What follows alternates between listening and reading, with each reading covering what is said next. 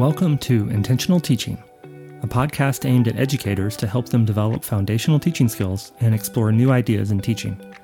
I'm your host, Derek Bruff. I hope this podcast helps you be more intentional in how you teach and in how you develop as a teacher over time. Back in high school, I had a graphing calculator that I used in my calculus course. My teacher, Ms. Steelman, did a great job of teaching with calculators, using the technology to help us explore the concepts and techniques in the mathematics. For several decades now, math teachers have had to figure out what role these devices would play in their classrooms and in student learning. Today, teachers in a variety of disciplines are facing similar questions about the use of a different kind of technology writing generators powered by artificial intelligence. A few years ago, you could assume that if a student submitted an essay in your class, some human wrote that essay, hopefully the student in question. That's no longer true, however, as AI powered writing generators get better and better at producing intelligible text. On today's episode of Intentional Teaching, I talk with Robert Cummings, Associate Professor of Writing and Rhetoric and Executive Director of Academic Innovation at the University of Mississippi. Bob has spent his career exploring what's coming in terms of teaching and technology, particularly in the field of writing instruction. For example, he wrote a book on teaching with Wikipedia back in 2009, back when most college instructors were forbidding their students from using Wikipedia. These days, Bob is collaborating with computer scientists to figure out what role AI technologies might have in writing instruction. I reached out to Bob to talk with me about the state of affairs in AI and writing, and we had a wide ranging conversation that I'm excited to share here on the podcast. Thank you, Bob, for being on the Intentional Teaching Podcast. I'm really glad to have you as our guest on this episode to talk about artificial intelligence using perhaps some human intelligence um, to do so. Um, first, uh, Bob, tell us kind of uh, what you do at the University of Mississippi. What's your what's your title and what's your what's your job there? Sure. Thanks for having me on, Derek. Um, my title at the University of Mississippi is Executive Director of Academic Innovation. And so, I, uh, one way to think about it is I try to help us look around corners and think about what's coming next in terms of teaching and learning. Um, that involves both importing external practices, but also just as much trying to lift up internal practices and help our faculty develop new teaching learning practices um, depending on what their areas of interest are and where they're going next and what they're trying to improve on. Nice, nice. Yeah, um, that's a space I like to be in. Yeah, and it's about helping people figure what's around. I mean, what's around their corner. So if you know if there's an aspect of teaching practice that has um, it's not necessarily novel, but it might be novel to you. That's uh, we're game to help people figure that out too. So before we continue to look ahead, let's look back just a little bit. Um, sure. Bob, can you? Uh, this is a question I like to ask some of my guests. Can you tell us about a time when you realized you wanted to be an educator? I think it has to do a little bit with that. I feel like I've never really fit in as a learner. So I have been uh, someone that's always been disruptive in the classroom, not intentionally so, but I learn through dialogue.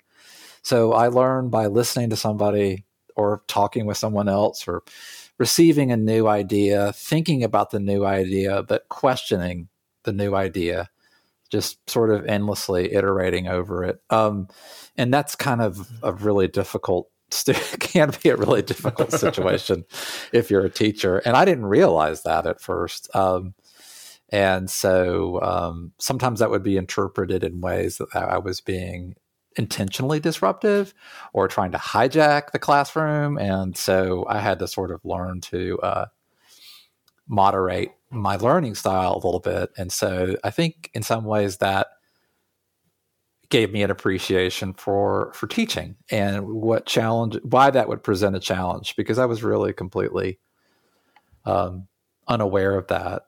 And then also I knew that um, particularly the way that I had engaged technology um, was unusual. So I remember, um, and I think we all have these sort of like moments where a comment comes at you from a teacher and you just you're I don't know, it, it has an outsized impact on you. And it ma- might not have been something that was intended. Uh, so I had a high school teacher, um, and uh, it was in a, a computing class, and um, we had been given this common assignment, and it was a coding assignment. And so I knew a little something about it was basic. We were coding in basic, and so I knew something about that. And so they'd given us the he'd given us this assignment. The class said, "Well," they one person just said, "Well, okay, if we need to see another student for help, who should we talk to?" And so um, there was a guy in the class who was really good at math, and they said, "Well, you know, if if if you guys want to talk to each other about your approaches, talk to Patrick." And then he said, "But I don't know if you're trying to do something weird or unusual, talk to Bob." it was because I wasn't a great math student, but um, I really took to programming languages. And so my mm-hmm. approach to this problem, he already knew I was coming at it from a completely different angle. Yeah. Um, and so I don't know, you, you, take those comments in an outsized way sometimes when you're a student and the teacher has authority. Two things. One is I, I, started to learn that I was sort of disruptive in the way that I learned. That made me curious about teaching. And then two, I was really um, interested in the fact that uh, as in, as as teachers, we can have more influence and power than we ever realize mm-hmm. in ways that offhandedly uh, might shape people's future. Well, speaking of computer science, let's talk about the term artificial intelligence. so I I hear AI that term used in a lot of different contexts. Me too. Um, and I think it can mean a lot of different things. But in the context of writing, what does AI mean? And does it include spell check? Because I kind of like my spell check. you know, I got a lot to say on that. Um, so, first of all, I'm not a computer scientist, so I'm not really qualified to answer the bigger questions about what AI is or is not. Um, I have been using a definition that came from Michael Wooldridge, who's a computer scientist at the other Oxford. And um, he uh, has a definition that's something along the lines of um, helping uh, or trying to use uh, computer technology to uh, perform tasks that human brains or human bodies would otherwise do, which I think is a this is not a bad one. It kind of puts us in the center of things rather than the you know the the the Hollywood version of AI. And the you know, Derek, I think the thing that I'm interested in is probably more generally digital writing. So the the part it's interesting you said spell check, right? So I think a lot about spell check. I was very interested in spell check as a technology.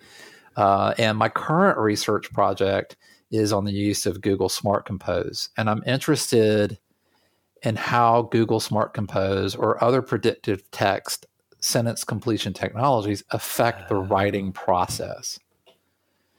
So I'm very interested in understanding what a composing brain space looks like okay. and how when what you're using to uh, be a sort of a tool for expressing yourself starts writing back to you. To me, I see that as an inherently disruptive process. And but I'm very aware that other writers don't feel that way at all. And I'm aware that it varies according to the rhetorical situation. So it very much is seen as an mm. asset if you're trying to do something that might be very well defined and repetitive and not involve a lot of original thought or original expression and to a known audience. But if there's other types of more open ended tasks, I think there's more room for seeing it as interference. Um, mm. So it's I don't think that is really settled as a question yet. So um, I'm going to be doing research, uh, an experiment here in uh, starting in two weeks. A partner with someone in computer science and a great guy, um, assistant professor named Ty Lee. And we are going to um, get 50 different writing samples. I'm sorry, 100 writing samples, 50 using Google Smart Compose and 50 without, and have ask these people to write on a, the same prompt. And we're going to be able to compare the form and the process. So we'll compare a writing product and writing process. And due to some of Ty's brilliance, we're going to be able to create, I think for the first time, as far as I can see, some measures that say, all right, um, Derek's writing this sentence. He's gotten an autocomplete suggestion. He's going to have three possible outcomes. He's going to accept it, he's going to edit it, or he's going to delete it. Okay. And how long does he take on those? Then we'll compare those measures to what Derek's non Smart Compose enabled peers do. Um, compare the structure of the writing and compare the, the lexical uh, range that's there mm. to try to hmm. look at some ways we think about curiosity and creativity and expression. That's the idea going in. That is very staid compared to what's going on right now. This is ancient three year old technology uh, that we're looking at. Yeah. This is not using the uh, the current uh, you know writing models, uh, large language models that we have that are really getting getting everyone's attention. Uh, and I'm hopeful that what we're also doing is Ty is doing a lot of coding um, to enable us to make these measurements.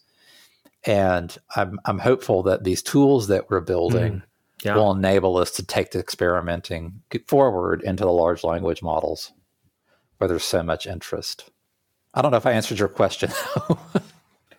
um, I think you did.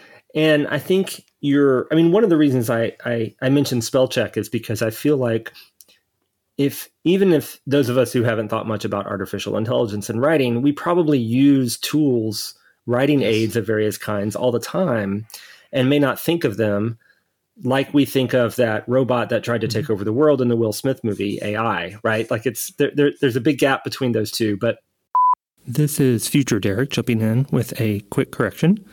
That Will Smith movie that I was referencing is actually called I Robot and not AI.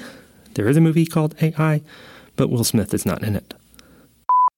Spell check, grammar check, autocomplete, right? When I am texting my wife to say I'm heading home, autocomplete yep. does a really good job of knowing who I'm talking to and what I'm likely That's to right. say. And when I type heading, home is one of the suggestions. And I have just saved myself three key presses, right? Yep. And so it's a small example, but it also, I think, illustrates what you said about having a, a known audience and a targeted genre, right? There are, are places yep. where those types of tools can be very effective. And it sounds yeah. like your question is, well, if we if if we move out from that, you know, texting your wife you're heading home to other types of writing, are these tools helpful? Are they disruptive? Do they slow us down? Do they speed us up? Do they help us be more creative or less creative?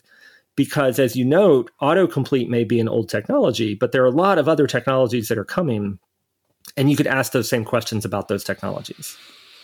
I agree, and I'm excited to to to do this work and to to move forward with it. I think that the uh, I agree with exactly everything you're saying. Like, I don't want to lose my autocomplete functionality on my phone. It's helpful, you know. It's a it, using your phone to send a text message is a compromised uh, situation for expression, and yet it's not one that we would want to give up because it, it gives us immediacy. It gives us this context. It's just it's a beautiful communication tool for certain needs and certain messages in certain contexts. So, right, understanding what the tool does um, and understanding how you want to use it um, is is is key. One of the issues there is that two issues I can think of immediately is the technologies technologies are evolving so quickly it's very difficult for us to understand the full mm. scope of the tool. So it's not like someone's coming to us with a proposition and saying this is a pipe wrench. It is really good for helping you tighten up a nut around a pipe. You may want to be careful on plastic pipes though because it may break something. You know, like you don't, you're not getting that as a proposition. These are things that just appear in the technology you're, that you're using.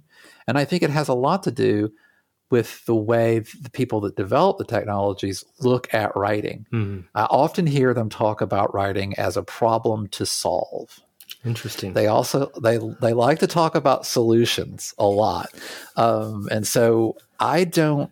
You know, I have a bit of a. I, I, that might be unfairly reductive. They're obviously very intelligent people. I just come from a different background that has sort of a respect, a more maybe a a respect for the range of writing genres, the range of approaches, and the range of goals that that writers might have. And so, I think that the technology is developing very quickly, and then it's never presented in such a way that it's a defined tool, and it's also a black box technologically, often for proprietary reasons. So there's a lot of consternation, I think, in some parts of higher ed about these AI tools that seem to be capable of generating, you know, student essays, right? We assign our students to write an essay and, you know, here's three paragraphs and now we don't know did the student write this because did, did they did they prompt an AI tool to write it? Mm-hmm. Um, mm-hmm. Did they write most of it, but a couple of sentences were enhanced by Google Smart Compose, right? Mm-hmm. W- would we have consternation over spell check or autocomplete? Uh, maybe not, yes. right? And so yes you know, good is questions. there value in a student who can come up with a really good prompt for an AI generator? Right. That's as I'm learning, that's not trivial, uh, and so maybe that's, that's a, something that's, an, that's worth. Exploring. That's an employable skill. Right. Right. Exactly. So so when it comes and and the other thing I want to acknowledge is that you know you are in in writing and rhetoric, right? The the teaching of writing is is your is your jam, um, and so as you think about the teaching of writing, what are some things that you're excited to explore? Um, tools that might help students learn to write better, learn to be better writers. Yeah, I think that's such a great question. I'm glad you asked it. You know, the first thing I think about is I think a lot about uh, Peter Elbow and Peter Elbow's struggle with writer's block. And I think of all the people out there that struggle with writer's block, how much these tools are going to help them. Oh, yeah. Because it's going to put them seemingly, and I think it's really important to bracket this off, but it's going to seemingly put them in dialogue, um, which might be a mental state which is, makes it easier to produce text. So for folks that feel bottled up sometimes. Well, everybody does from time to time. But for folks who really struggle with getting fluency and getting getting things moving on the page, I think these these a lot of the AI writing generation tools are going to be really really good. I mean, they're going to change uh, some of their struggles. I hope. But, Let me jump in. For, so, for yeah. listeners who haven't used one of these tools, or maybe have a vague notion, what might that look like for a student? Can you can you give a, yeah. a concrete example? Yeah, so it's important to distinguish. I think uh, when we talk about Google Smart Compose, we call those writing assistive technologies. But the tools that I'm shifting to talk about now, the ones that are capturing a lot of attention, like OpenAI's Playground, for instance, uh, we'll call those writing generative technologies or writing generators. And, and that's just because um, you can put a phrase in and you will get a much larger textual response than you first put in. Um, and now, seemingly, it's in response to what you put in. And with, from a technical standpoint, it is in response to what you entered into whatever the system is that you're using. Um, but it's not the response that you might assign it. And so that's sort of like the the card tr- the parlor trick that's happening right now i think to users. They're putting words in this it might be something along the lines along the lines of is smoking bad for you? You know knowing the answer but just testing the system to see what kind of response it gives you. And it gives you a pretty impressive response. Um, that's not because there was cognition behind that. And in that case you might get you know four or five paragraphs from the tool explaining why smoking is bad for you. Four or right? five would be a bit of a stretch right now. Um, okay, you might get a good paragraph on that. Now you can okay. coach it, right? If you if you start to use the tool, you can coach it up to give yourself longer responses. And it might be a period of three months, it might be a period of nine months before, yes, we'll get an entire essay out of it. And I might be misspeaking. Like the folks that really stay on top of this and know that developments on every 24 to 48 hour basis might be might tell me, no, you're wrong, Bob. We can get a full paragraph or a full essay out of that question. Is smoking bad for you? But I think the real thing to think of, well, one of the issues to think about is it's not giving you that response because it understands what you've entered. Yes. It's only giving you that response because it has incredibly fast processing on incredibly deep databases to know what the probability is on what words will follow the words that have been entered. It's just it's probability and associations. Okay. There's, there's no cognition. Huh.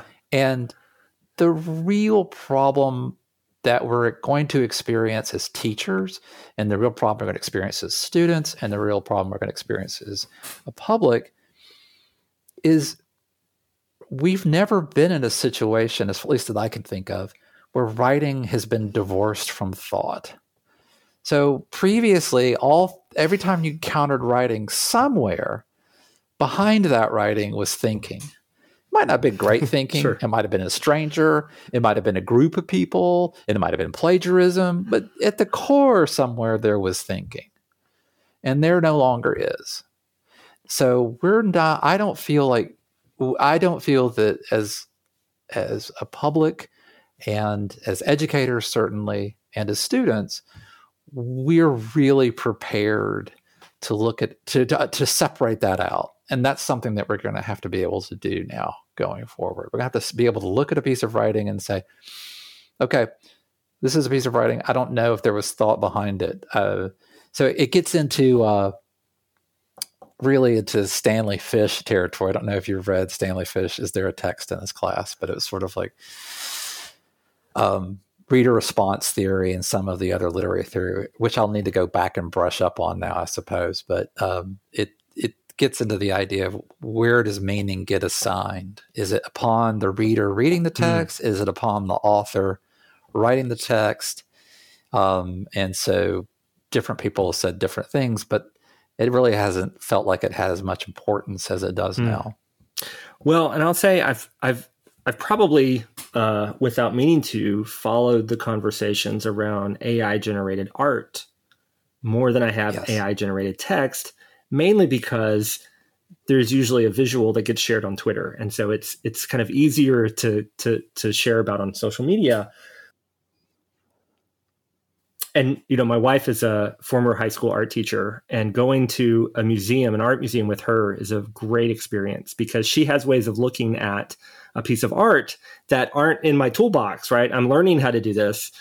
Um, and i know you know when you when you encounter written text it's the same way. There's there there's this reader response and there's lots of different ways to be a yes. reader and to have those responses and some of them don't depend on the author's intent. Yes, absolutely. and so whether or not there was intent there, maybe this this was a, a, piece of art generated by AI without human thinking directly related. I mean, there was human thinking that created the AI, but it's not actually um, directly informing the created output. And that's maybe happening with text too. And so, how do we make meaning of this, even if we have no idea what the intent behind it was? Well, like this is something we as humans have long done, actually. Right. Well, and we also have algorithms that read. So there has been a conversation among. Oh wow! I mean, okay. it, quote, quote unquote read right. So there has been a conversation among folks that are computer savvy that are also writing teachers about teaching algorithms. So like the way to think of audience yeah. now is to think about think about it algorithmically, because anything that's going to be posted on social media is going to be picked up on by algorithms, sure. and so think of you know some people would argue think of your true audience as being the algorithms themselves. Oh wow. Which is i guess a, a more complex version of what i've learned on twitter which is if you include a link to something off of twitter the twitter algorithm is less likely to show your tweet to a lot of people. So i will i will describe what i'm doing in one tweet and i will follow up in a second tweet with, with a link to the link. thing right and so i'm i'm composing based in part on the algorithm sure. as as my intended audience right so well i can say i can um, say from the well, i'll say like yeah. straight straight off about the visual generative business it makes me really glad to be on the writing side of things um, because the uh, the the I listened to Hard Fork this weekend, and they had a great episode on uh, you know generative AI, and they had um, Emad Mostaque, who's uh, Stability AI uh, CEO, and this is not an exact quote, but he said um, that the world has been creatively constipated, and we're about to let it poop rainbows.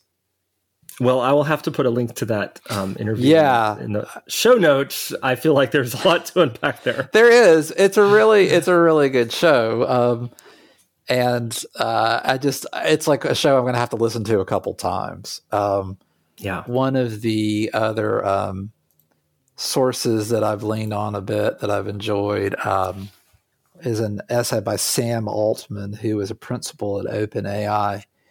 His essay is entitled uh, Moore's Law for Everything.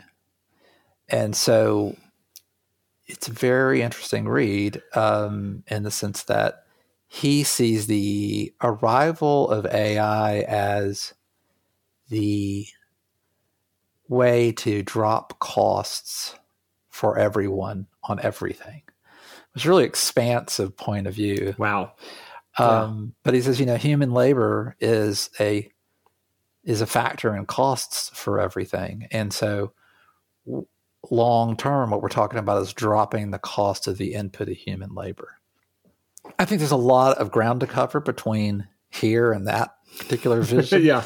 Um, Yeah. but it is it is a surprisingly egalitarian spin on the arrival of AI, which perhaps uh, someone who's a principal at OpenAI is benefits from floating as an argument, but nonetheless, it's a really interesting one. So, So yeah, let's go back to the the writing classroom, right? And and I'll say also one of the things, one of the reasons I like to talk to people who know writing pedagogy is because a lot of us who are not in departments of writing and rhetoric end up teaching writing in one fashion or another, Sure. right? We teach writing in our disciplines. We teach first year writing seminars. Um, we we have students learn through writing. We have students express their learning through writing, right? So so there's a lot here. So I've heard of a couple of other things that we might be able to have students at least play with right now, right? So, you know, what if I asked my student to use an AI writing generator to do a first draft of an essay and then I asked my student to revise that essay, Mhm. right? What what do you make of that as a as a teacher of writing? Yeah, it's I kind of moved. Yeah, it is very interesting, and you kind of jumped around your your original question there. Um, so one thing I would say is that the folks here in writing and rhetoric, um, we've got a team of writing teachers who are doing pretty much exactly that. So we've decided Okay. that the way to to work on this is to invite our students in and to do it together because these tools are going to be there and they're going to be using them whether we invite them in to do it or not. So that's what the, that's the first thing. And so yes, I had I attended a, a workshop on the use of uh, AI writing generators back in the summer, and there was um, oh my gosh, I've got to go back and look for her name. Um, there was a speaker there who was um, also a punk rocker. She was the author of a book called Broadband. is about women uh, in the early internet era. So it was great, great title. Um, That's a great it title. is, it is a really good title. Yeah. Um, and I, I, I need to go look her, look up her name. I'm sorry, it's escaping right now. But This is Future Derek jumping in again. The author that Bob is trying to remember is named Claire L. Evans. She's the author of Broadband, the untold story of the women who made the internet. as a artist, as a as a as a musician, she and her collaborator as her partner, they went and they knew something about coding, so they had they decided to use AI in the creation of one of their albums, and so they took all of the music and put it into a database. And then they took all of their lyrics and they put it into a database and then they started their composing process. So they got random, seemingly random outputs from their lyrics. And it wasn't like they just took those random outputs and started putting them into a song. They just looked at it. And every once in a while, something would come up and it would, they would say, huh, that's really interesting. And that would be mm. a hmm. kernel of something they would explore. Same thing musically. They would get a lot of different notes that would come out, but then every once in a while they would find something that they would want to explore. And that was their launching off part. So I would go back and say, hey, there's, what works about that for me as a writing teacher is that they had a very deliberative and defined process and they defined how they wanted to use AI in that process. Hmm. So to me, that was like, it was a light bulb moment. I was like, that's how we can use it in the writing classroom. So hmm. I think the way forward for writing teachers with, with AI t- generative tools is to look at a tool, figure out, but figure out what the strengths and weaknesses of the tool are and hmm. design specific interactions with specific composing purposes. So if it's an invention stage, sure, go into OpenAI or go, uh, you know, Fermat is a tool that uh, Writing and Rhetoric is using because it has a sort of spatial canvas aspect to it. Um, so people who like to do, you know, visual uh, layout as they as part of their writing process, they could really interact with that. Allows you to see the structure of arguments and generate pro cons. Um, you know, using it at the invention stage, using it at the drafting stage, using it at the revision stage. There are AI tools that are, have strengths at finding sources. So you could get to a certain point where you've got your four page essay on smoking is bad for you, and you and the AI will help find help you find sources for this. And then of course you could use any number of the AI tools to give you a reader response. Hmm. So as long as we're able to sort of define, I think it can work if we define the purpose for the usage of the tool, the technology, and then uh, be very specific about how we want to apply it at that particular stage in a writing process. For folks out there who are pretty new to this field, is there a tool or two that you might recommend that they use to kind of play around and kind of get their feet wet with uh, AI writing generation? I've used OpenAI a good bit. Um, Fermat is out there, um, and I would lift it up as a tool that's it's interesting and kind of very useful uh, in the in the writing process. Um, well, thank you, Bob. We've gone in a lot of different directions here today. I appreciate the conversation. You've given our listeners a lot to think about and some tools to play with. And I, I do, I want to encourage our listeners to play with some of these tools. I think this is an area where it would be helpful to get your feet wet a little bit um, so that you can start maybe to have some conversations with your students about them as well. Absolutely. So thanks, Bob. Thank you so much. It's been a pleasure to talk to you, Derek. That was Robert Cummings, Associate Professor of Writing and Rhetoric and Executive Director of Academic Innovation at the University of Mississippi.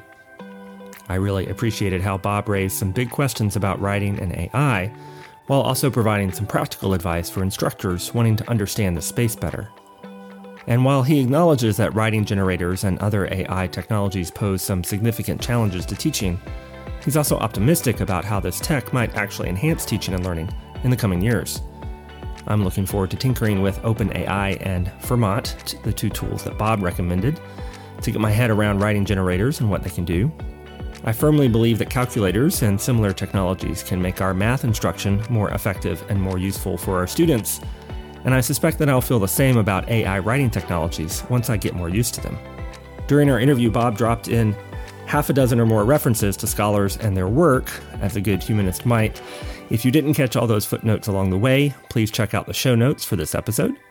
I've included lots of Bob's references, as well as links to more information about Bob and his work. And please let me know if you have thoughts about the topics Bob and I discussed in our conversation, or if you've experimented with teaching with writing generators.